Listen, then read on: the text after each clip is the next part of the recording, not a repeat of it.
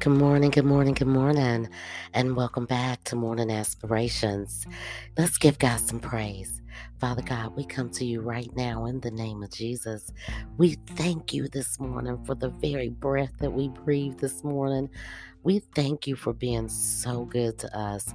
We thank you that we were able to wake up this morning and start on our journey, Father God, and it be your will today that everything goes according to your plans. Not our plans, but your plans, oh Lord. And we just give you glory, we give you honor, we give you praise, and we thank you for your grace and your mercy that you freely give to us every day.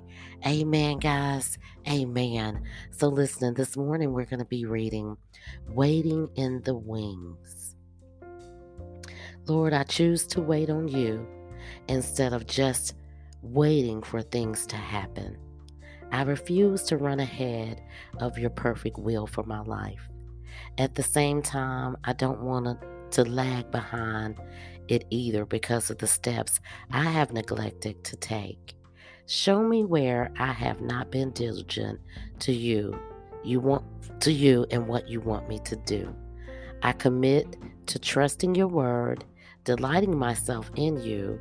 I rest in you this day and wait patiently for you to bring to pass all my needs and everything to happen in my life. Bless me with patience in this process.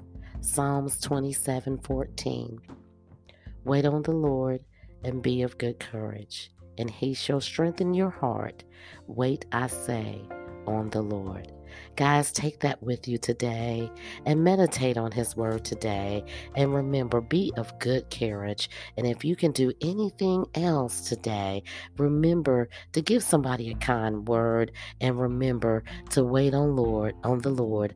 Let patience have her perfect works in your life today. Be blessed until tomorrow. Peace and blessings.